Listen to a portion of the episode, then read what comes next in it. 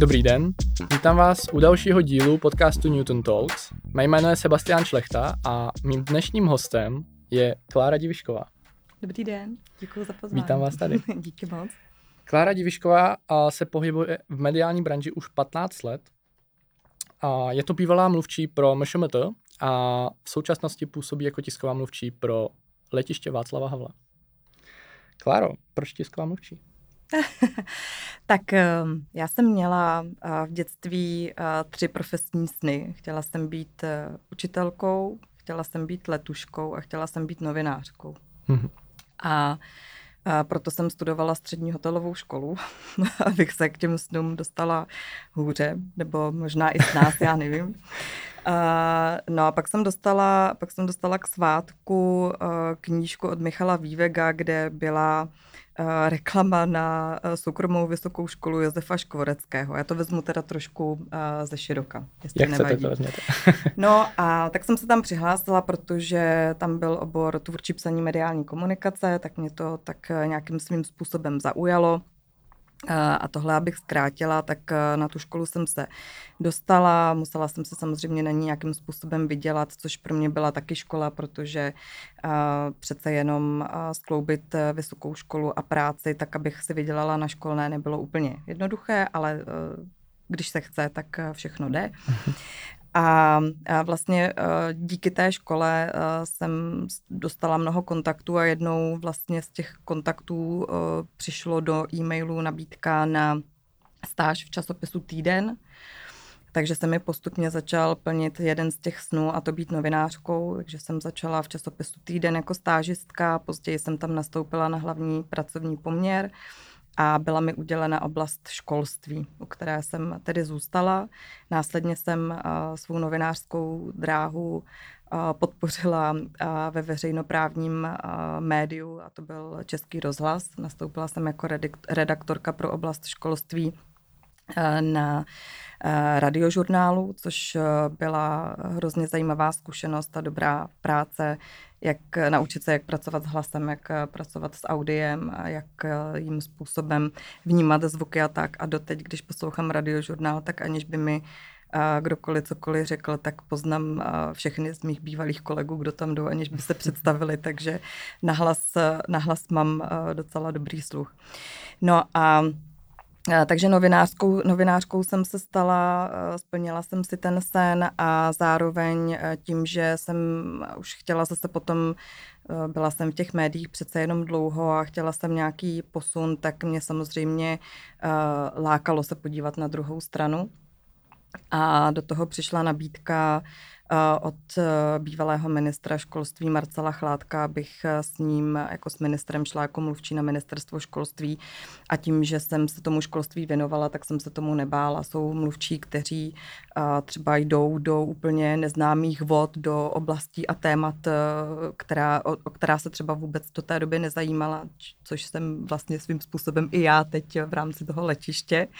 Ale tehdy, tehdy jsem se toho nebála, protože jsem si věřila, řekla jsem si, že nastal čas na změnu, tak jsem to zkusila, takže jsem šla uh, tedy uh, do této role.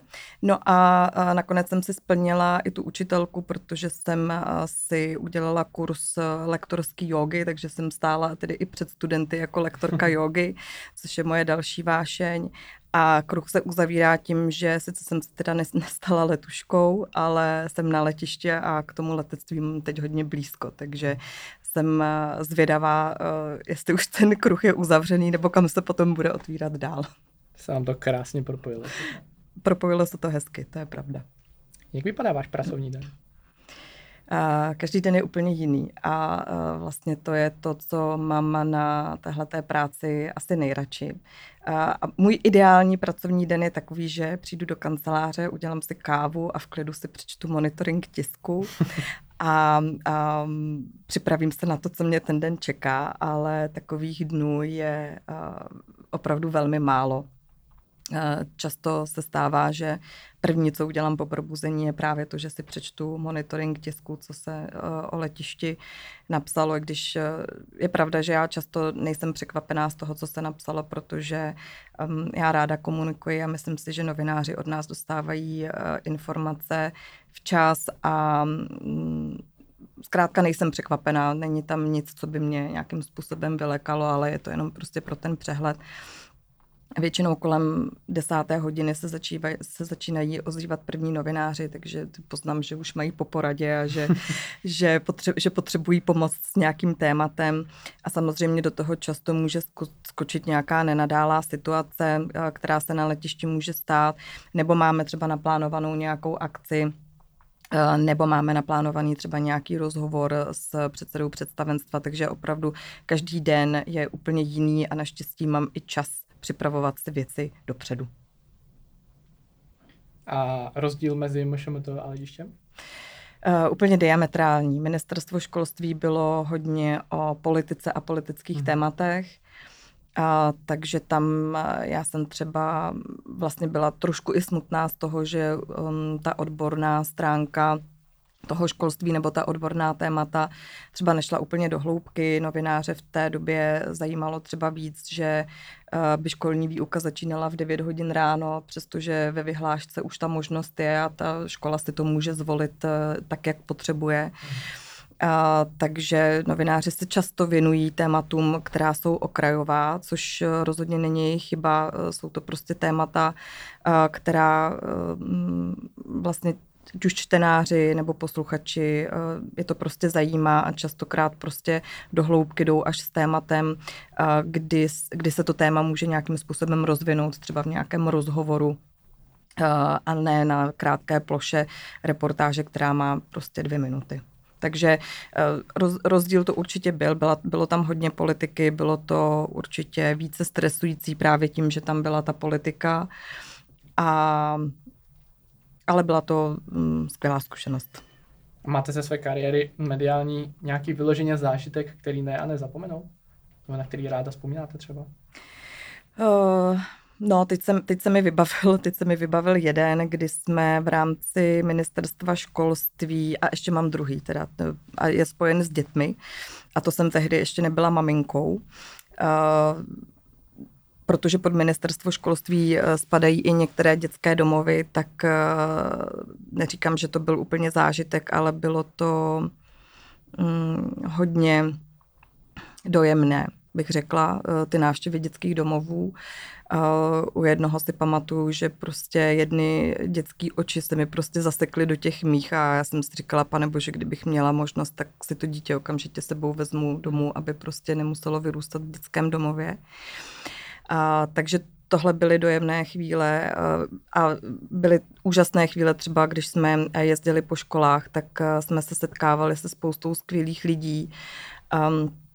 Vlastně jsem poznala, že to školství samozřejmě, že potřebuje nějaký úřad a nějaké ministerstvo, které dává nějaké mantinely nebo hranice, ale že prostě stejně to školství a tu školu tvoří uh, ti lidi, kteří v ní pracují. Ať už to jsou učitelé, kteří musí být uh, do toho povolání opravdu zapálení a uh, děla, dělat ho s chutí, tak i uh, ti, kteří tu školu vedou. A pak ještě mám jeden zážitek, ten je taky s dítětem, když jsem natáčela v dětské psychiatrické klinice nebo léčebně v Pišelích, tak tam byl taky jeden dojemný okamžik, kdy vlastně jsem se zúčastnila muzikoterapie, což dětem pomáhá právě určité zvuky, um, určité Uh, určité bubnování nebo um, prostě v rámci muzikoterapie uh, jim to pomáhá, aby se cítili lépe, ať už té léčebně, nebo aby se nějakým způsobem lépe vypořádá, vypořádávali se svým traumatem, a tak uh, to jako rozplakalo i mě, no já jsem taková citlivější povaha, takže tohle byly takový uh, dojemný chvilky, uh, na který vlastně i jako ráda vzpomínám, protože um, vlastně bez té práce kterou jsem dělala, bych se k tomu asi nějak nedostala. Mm-hmm. A co nejdůležitějšího jste se naučila na své práci? Uh, být upřímná k sobě. Uh, jsem vám říkala vlastně i před tím rozhovorem, že já mám takovou blbou vlastnost uh, promluvčí, že já prostě neumím lhát, takže já jsem vlastně to říkala vždycky na všech pohovorech, když ať už, to byl, ať už to bylo to ministerstvo nebo tady na letišti, že jsem jako velmi upřímný člověk a zkrátka se mi nedaří lhát a uh, když lžu, tak je to na mě hodně vidět a nejsem úplně ve svý kůži, takže to vůbec nepraktikuju v podstatě. A, takže jsem se naučila tohleto ještě víc podpořit, uh, být svá, uh, nehrát si na nic. A co mě to asi naučilo úplně nejvíc, že často prostě novináři mají nějaké otázky a, a mohlo by se stát, že některý mluvčí třeba by se z toho chtěl nějakým způsobem vymluvit nebo hmm. vykroutit. Mm, já prostě řeknu, že nevím. Pokud to, pokud to fakt nevím, mm. tak to nevím a přesto prostě nejede vlak, ale snažím se samozřejmě dělat všechno pro to, abych tu informaci pro toho novináře zjistila. Takže mm. co mě to dalo nejvíc, stát se za svým, být upřímná a prostě říct tomu novináři, nestydět se za to, když nevím, že nevím. A byla to nějaká konkrétní situace, kdy jste právě musela říct, že nevíte? Bylo to na ministerstvu, nepamatuju si už otázku, týkalo se to možná něčeho, že někdo e, navštívil ministra, nevím. a e, fakt si to nepamatuju a prostě byla jsem upřímná, řekla jsem, řekla jsem, že nevím. Prostě jste neměla informaci. Neměla. Co třeba uh, na letišti dělají cestující nejčastěji za chybu? Těch chyb je mnoho, ale nejčastěji, a je to velká škoda, setkáváme se s tím, že buď jim chybí doklad k cestování, ať už tedy občanský průkaz nebo cestovní pas, a nebo se zapomenou zkontrolovat jeho platnost. Což znamená, že eh, v podstatě nemůžou tu hranici překročit a nejsou vpuštěni na palubu letadla. Mm-hmm. Propadá let.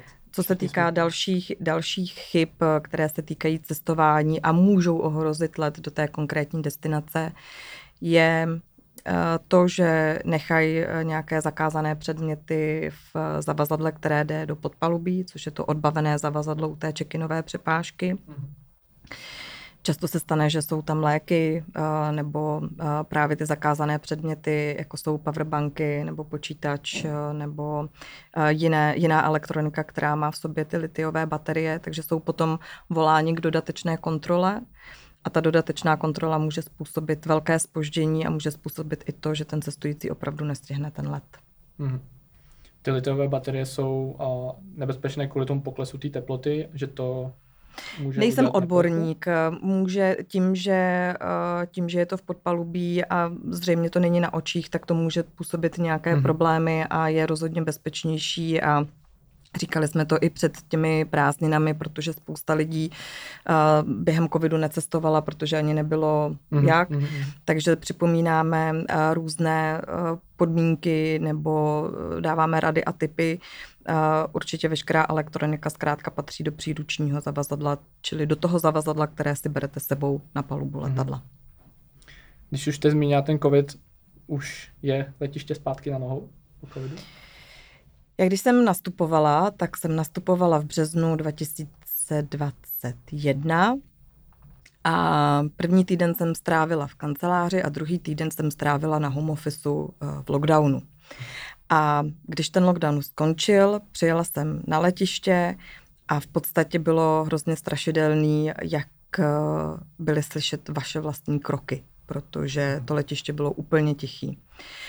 A je hrozně fajn teď vidět ten rozdíl po, nějak, po nějakém roce. Samozřejmě i ty prázdniny loňské byly už eh, hezčí a příjemnější, protože tam bylo víc lidí, ale teď už eh, je to daleko živější a je hrozně hezké to sledovat. A ten firmol tam a jak eh, ti jak vlastně třeba rodinní příslušníci čekají uh, na ty, kdo přiletí a kdo se vrátí a je vidět, je, je hrozně hezký sledovat tam právě ta setkání. Mm. Takže uh, letiště určitě je zpátky na nohou, byť uh, pořád nejsme, co se týká počtu cestujících na tom rekordním roce, kterým byl rok 2019, kdy jsme odbavili bezmála 18 milionů cestujících. Teď jsme, teď očekáváme za celý rok, pokud se nic jiného nestane, že budeme někde kolem deseti a půl. Mm-hmm. S tím možná i souvisí to, že a myslím, že to je měsíc zpátky, co jste i komunikovali, že jsou nějaké systémové výpadky teďka na mm-hmm. letišti a hrozný fronty a i nedostatek personálu mm-hmm. tam objevil. My jsme předpokládali už v lednu, že uh, Češi budou chtít cestovat, protože uh, dva roky bez cestování se samozřejmě musí někde projevit. Dělali jsme si na to i průzkumy. Uh, z těch průzkumů nám vyšlo, že i lidé během covidu právě šetřili na to, aby mohli být na dovolené třeba delší dobu nebo aby mohli cestovat mm. prostě delší dobu a nebyli pryč jenom týden. Takže my jsme na to byli uh, připraveni v tom, že jsme věděli, že se lidi vrátí do letadel. Připravili jsme i náborovou kampaň, protože samozřejmě během covidu museli být někteří zaměstnanci propuštěni. Bohužel, ale tihleti zaměstnanci, a je to úplně jasné a je to pochopitelné, si našli jinou práci, která je jistější, která prostě neskýtá nějaké risky v tom, že bude další vlna covidu a bude další lockdown a oni zase přijdou o práci. A to letectví, i třeba pracovníci na bezpečnostní kontrole, je prostě tak specifická práce, že se nedaří nabrat úplně všechny, veškerý počet těch zaměstnanců zpět. Dělá to problémy všem letištím. Myslím si, že pražské letiště je na tom ještě dobře, protože co se týká nějakých front, nebo větších komplikací, tak ty nenastaly kromě toho jediného dne, kterým byl první červenec, kdy vlastně ne naší vinou, ale vinou eh, dodavatele toho systému prostě vznikla nějaká chyba při odbavování a to odbavování nebylo zastaveno, ale bylo zpomaleno, takže mm-hmm. místo třeba deseti vteřin, kdy vás ten check-in agent odbaví, nebo deset vteřin je možná hodně rychle, tak eh, dejme tomu půl minuty, tak to trvalo třeba minuty dvě. Takže mm. ten proces byl pomalejší a zrovna ten první červenec byl, mm, byl jeden z nejsilnějších dnů eh, vlastně v rámci eh, celého toho léta, takže se tvořily větší fronty, ale nakonec jsme to všechno zvládli a větší komplikace nenastaly. Ti zaměstnanci samozřejmě stále chybí. Ta největší část na té bezpečnostní kontrole, ono je to odůvodněné i tím, že pokud eh, vlastně ten zaměstnanec k nám přijde, je přijat, tak eh, nejdřív je eh, nejdřív jsou dvě kola pohovorů, a pak musí na školení, pak se musí zaučit vlastně v té práci, která mm. ho čeká. A je to trošičku, ačkoliv nemám moc ráda ten termín, a už ho dneska říkám asi po druhé, běh na dlouhou trať, takže uh, i když jsme s tím počítali v lednu, tak bohužel se nám to nedaří, tak eh, třeba i vaším prostřednictvím někoho nalákám, aby se podíval na naše webové stránky a kouknul se, jaké volné pozice máme a máme také spoustu benefitů, tak eh, třeba, eh, třeba by se to někomu hodilo. tak pro posluchače neváhejte. a tohle byly třeba nějaký interní problémy. A co se týče externích problémů, tak to byl i ten COVID. A když třeba mm. vybuchne nějaká sopka, tak jak v roce mm. 2010 právě sopka, již jméno si netroufám uh, vyslovit Já na Islandu, tak uh, je, to, je to problém vykomunikovat? Uh, vykomunikovat asi ne. Uh, novináři jsou jenom lidi a myslím si, že jsou to dost chápající bytosti, mm-hmm. protože jsem novinářkou taky byla, takže samozřejmě spoustu věcí chápu. Um, novináři to pochopí, často to třeba nepochopí cestující, kteří se rozčílí, že kvůli uh, něčemu je zrušen nějaký let. A samozřejmě u nás funguje i nějaká podpora pro cestující, vždycky je co zlepšovat, takže se zlepšujeme, doufám i v tomhle tom a i v té komunikaci směrem k těm cestujícím v momentě, kdy se prostě na tom letišti něco stane. Takže pokud je mu zrušen nějaký let, tak samozřejmě tam už potom třeba kompenzace jdou za tou leteckou společností. Je to třeba ta vybuchlá sopka, je situace, kterou prostě neovlivní nikdo z nás, mm-hmm. ani my, ani letiště jako instituce, ani řízení letového provozu. Je to prostě něco, co jako cestující musíme přijmout. Bohužel sopka nejde zašpuntovat, takže. Nejde. a jaká je vaše noční můra? Co byste nikdy nechtěla komunikovat? Teď mi úplně přijel mráz po zádech a po celém těle. Um, ne, že bych nechtěla, to chtěl přivolat. Nechtěla bych komunikovat uh, nějakou velkou uh, leteckou nehodu. Jak se na to připravena? My máme školení na krizovou komunikaci um, na různé krizové situace. Uh, na letišti se rozdělují na nestandardní situace a na mimořádné události. A máme opravdu, není to jenom jako nějaké školení teoretické, je to praktická část a mm-hmm. u některých těchto cvičení ještě v době před covidem mohli být i novináři a právě, že jsou to i cvičení právě na leteckou nehodu. Takže v rámci komunikace se prostě cvičím. Mm-hmm. A jako není to ani vlastně, když, když jde o to cvičení, uh, není, to pro mě, není to pro mě vůbec jednoduché, protože a tím, jak je to živé a jak je to opravdu cvičení, tak, jak by to vypadalo v reálu, i včetně prostě eh, všech složek integrovaného záchranného systému, tak fakt nechcete, aby se tohle to stalo. Uh-huh. A jaký by byly první kroky komunikace? No určitě dá to vědět všem, respektive takhle.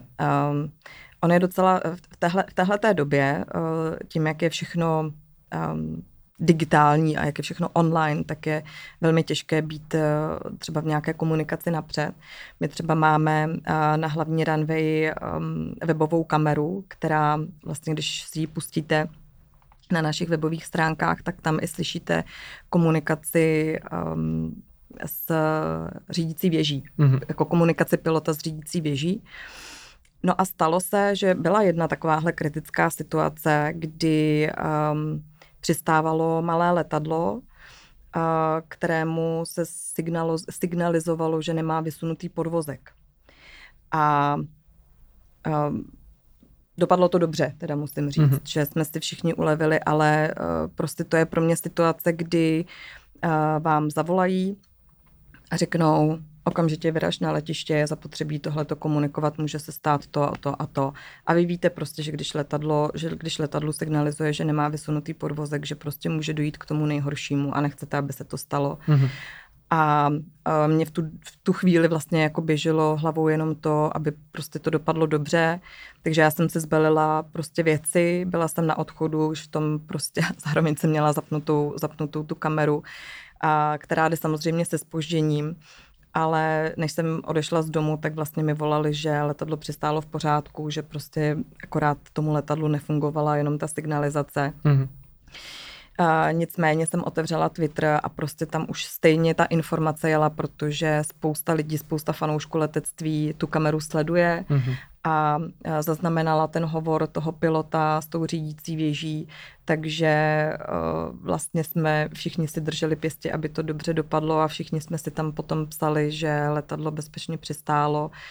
A já jsem vám trošku z té otázky uhnula. Um, určitě by, to, určitě by to bylo to, pokud eh, by se něco takového podobného stalo, tak za prvý uh, já tu komunikaci musím uh, rozjet co nejdříve v momentě, kdy mám nějakou oficiální informaci a uh, ta informace nejde uh, nikomu, kdo je mi třeba uh, z novinářů uh, nejblíž v tom, že spolu komunikujeme třeba nejčastěji, mm-hmm. ale uh, jde prostě na Twitter uh, letiště Praha. Uh, protože uh, si myslím, že tu informaci má mít prostě každý a je, je samozřejmé, že my novináři i potom, co dám tu informaci na Twitter, nebo do České tiskové kanceláře, kam ji teda posílám vlastně ještě extra, protože to je vlastně agentura, která je servisním nějakým článkem právě pro ty novináře. Uh, tak um, myslím si, že prostě to je uh, prostředek, tahle ta sociální síť, kde se ti lidé opravdu dozví i potom další navazující věci a rozhovory eh, a upřesňující detaily samozřejmě dávám, ale, v tom, ale kdyby nastal, nedej bože, tenhle ten moment, eh, tak eh, v podstatě ty rozhovory ani moc dávat nemůžu a opravdu novináři se musí spolehnout a musí čerpat jenom z toho twitterového účtu, mm. protože já v tu chvíli jsem členkou krizového štábu a sbírám informace, rozhoduju se o tom, co vlastně jako se novináři mohou dozvědět, co ještě třeba počká, protože za nás je důležité komunikovat, jakým způsobem se jakákoliv mimořádná nebo nestandardní událost dotýká provozu letiště. A vlastně já neinformuji jenom novináře, já potřebuji informovat lidi, kteří jsou na letišti a čekají na svůj odlet. Já potřebuji informovat lidi, kteří míří v tuhle tu dobu na letiště, nebo to mají v plánu třeba během několika hodin a musím informovat zaměstnance letiště. Takže ta skupina není jenom široká veřejnost, ale je to opravdu jako skupina lidí a, a komunikuje se to různými prostředky, jak je, máme letištní rozhlas, máme digitální tabule, takže mm. ta práce v tomhleto momentě je vlastně na celém týmu té komunikace a e, je velmi, velmi náročná a je velmi stresující a často se v ní dělají chyby. Mm-hmm to, co tady popisujeme, to jsou právě velmi stresující situace. Máte vy nějaké techniky konkrétně na zvládání stresu? Protože ta práce je velice jako sinusoidní, hmm. že někdy jako telefon je, je velmi v klidu a někdy zvoní červený telefon a každou chvíli, tak máte nějaké vlastní techniky třeba, jak se vypořádávat se stresem? Tak jak jsem říkala na začátku, jsem lektorka jogy, takže yoga mm. v mém životě hraje velkou roli. Ehm, není to jenom o fyzickém cvičení, je to o nějaké eh, taky práci s dechem, takže se snažím zhluboka nadechnout a zhluboka vydechnout eh, při těchto těch situacích, i když to samozřejmě nejde ale uh, v těchto těch situacích uh, bezpečně funguje adrenalin, takže ten vám nedovolí prostě uh, skolabovat si myslím, nebo mně se to naštěstí ještě nestalo, samozřejmě, že stát se to může, protože jsou to hodně vypjaté situace. Uh, ale um, je to o tom prostě, a vlastně my to máme i při těch cvičeních, těch krizových situacích, uh, prostě uh, na chvíli si říct stop, a prostě na dvě minuty se zvednout z té židle od toho počítače, nechat ten telefon tím telefonem a prostě se zvednout, protáhnout se, uh, zadýchat si, když to možná může mm-hmm. znít divně. A, a, mm, a prostě nechat, nechat, eh, nechat to, neříkám nechat to být, ale a prostě uvědomit si chvíli toho okamžiku a prostě soustředit se chviličku na sebe. Takže odprostit se na chvíli od, od všeho. Hmm. Jak se letiště připravuje na přílet nějakých třeba významných osobností, významných politiků? To bych taky ráda věděla. já jsem totiž, pardon, teď se mám ťukla do mikrofonu. Uh, já jsem totiž uh, kromě, což je samozřejmě taky velmi důležitá uh, delegace, uh, jako jsou sportovci a olympionici, uh, tak jsem třeba uh, nezažila přílet nějakého uh, zpěváka nebo herce. Takže myslím si, že bychom se na to chystali velmi, protože bychom ten přílet chtěli mít zdokumentovaný, natočený. Určitě bych chtěla být uh, na ploše, chtěla bych ho vidět a určitě bychom, uh, pokud by to bylo jenom možné, přichystali i uh, to, aby ho mohli nějakým způsobem vidět i novináři. Takže mm-hmm. Určitě by tam příprava proběhla mm. na mhm. všech úrovních. A ona právě i, já nevím, jestli to souvisí s tou pokovidovou dobou, ale třeba jsem přestala lítat i od Emirates, ta A380, mm-hmm. to je mhm. vlastně jenom možná pro někoho, kdo by nevěděl, největší letadlo na světě, dvoupatrové. A kvůli kterému se musela předělat i ta stojánka. Hmm. Tak... O tom teda tady se přiznám, že nevím, nemám informace. Asi se stojánka předělala, ale uh, o čem informace mám, že to souvisí s covidem mm-hmm. samozřejmě, protože souvisí to i s nějakou poptávkou po létání.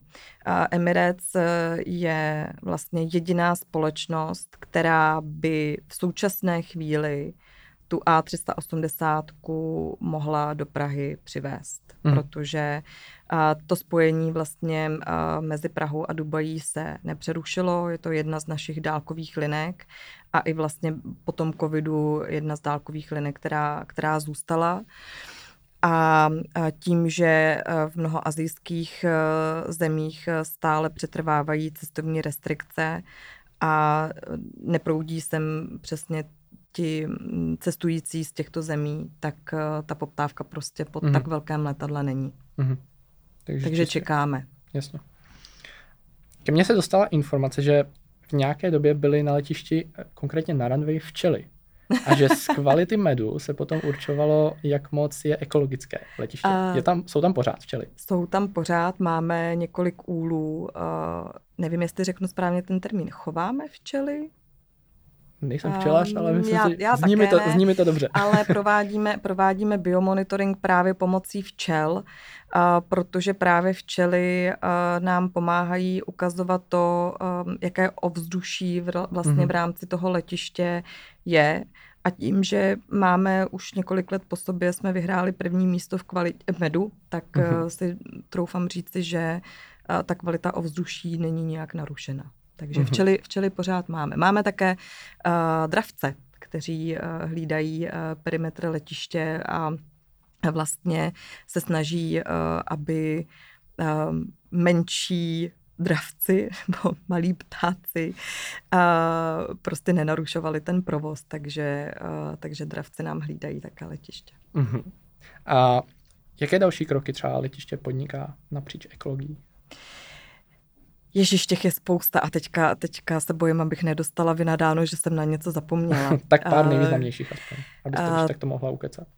Tak uh, jsou to určitě ty včely. Uh, samozřejmě, že se snažíme... Uh, no a teďka jste mě dostal, ale já fakt nevím. LED žárovky, určitě taky třídíme odpad. A nevím, jestli se ptáte jako na letiště, jako na ovzduší, anebo letiště, jako co se týká zaměstnanců. Ekologie celkově. Ekologie to, to je, celkově. To je, to je jsme, vás, přihla- jsme, přihlášeni, jsme přihlášeni k ekologické výzvě Destination 2050, 2050, ale, do roku, ale zavázali jsme se, že do roku 2030 budeme uhlíkově neutrální. Takže to je to, tolik bych k tomu asi řekla. Asi se spokojím s odpovědí. Zelené, zelené letiště, takhle. Zelené letiště určitě samozřejmě nejsme, ale podnikáme spoustu kroků pro to, abychom byli ekologičtější mm-hmm. a snažíme se všemi dostupnými prostředky, právě i těmi, eh, těmi včelami. Máme samozřejmě i nějaký monitoring hluchu, eh, hluchu, hluku, eh, hluku, kdy monitorujeme, jakým způsobem má ta letecká doprava vliv právě hlavně na obyvatele těch okolních obcí toho letiště. Takže těch, těch ekologických věcí je celá řada. A teď mě mrzí, že, že opravdu nevím všechny a nemůžu tedy říct víc to se musím naučit do příště, někam jinam. Pořád. A co byste vzkázala třeba někomu, kdo by se chtěl vydat na podobnou dráhu, jako jste vy, jako tisková mluvčí? Mm, Kdo je třeba na začátku té cesty? Mm, ať, ať, si jde, ať si jde zatím. Já jsem Eh, na začátku si taky myslela, že vystuduju hotelovou školu a bude ze mě F&B manažer v nějakém hotelu, protože mm-hmm. ne, že by to byl můj sen, ale eh, prostě nějak jsem k tomu inklinovala a, a v hotelnictví, tady právě v Korinty, jsem uh, pracovala na brigádách, když jsem chodila na střední školu, tak to byly moje pracovní víkendy. Ale prostě ta, ta touha a když fakt něco chcete a chcete se stát čímkoliv, a, tak ono vás to stejně dožene a ten život vás k tomu potom nějakým způsobem nasměruje. Mm-hmm. Takže jenom a, nebát se toho, že když teď člověk dělá něco, kde vlastně úplně být nechtěl, tak to ještě neznamená, že nebude tam, kde uh, chtěl být. Mm-hmm. A moje typická otázka na závěr. Co byste zkázala svému 20-letému já? Bude to těžký, ale uh, dopadne to dobře. Tak jo. Já vám moc krát děkuji za dnešní rozhovor, ať se vám kruh nadále uzavírá a ať se vám daří. Děkuji moc za pozvání. Taky. Naschledanou.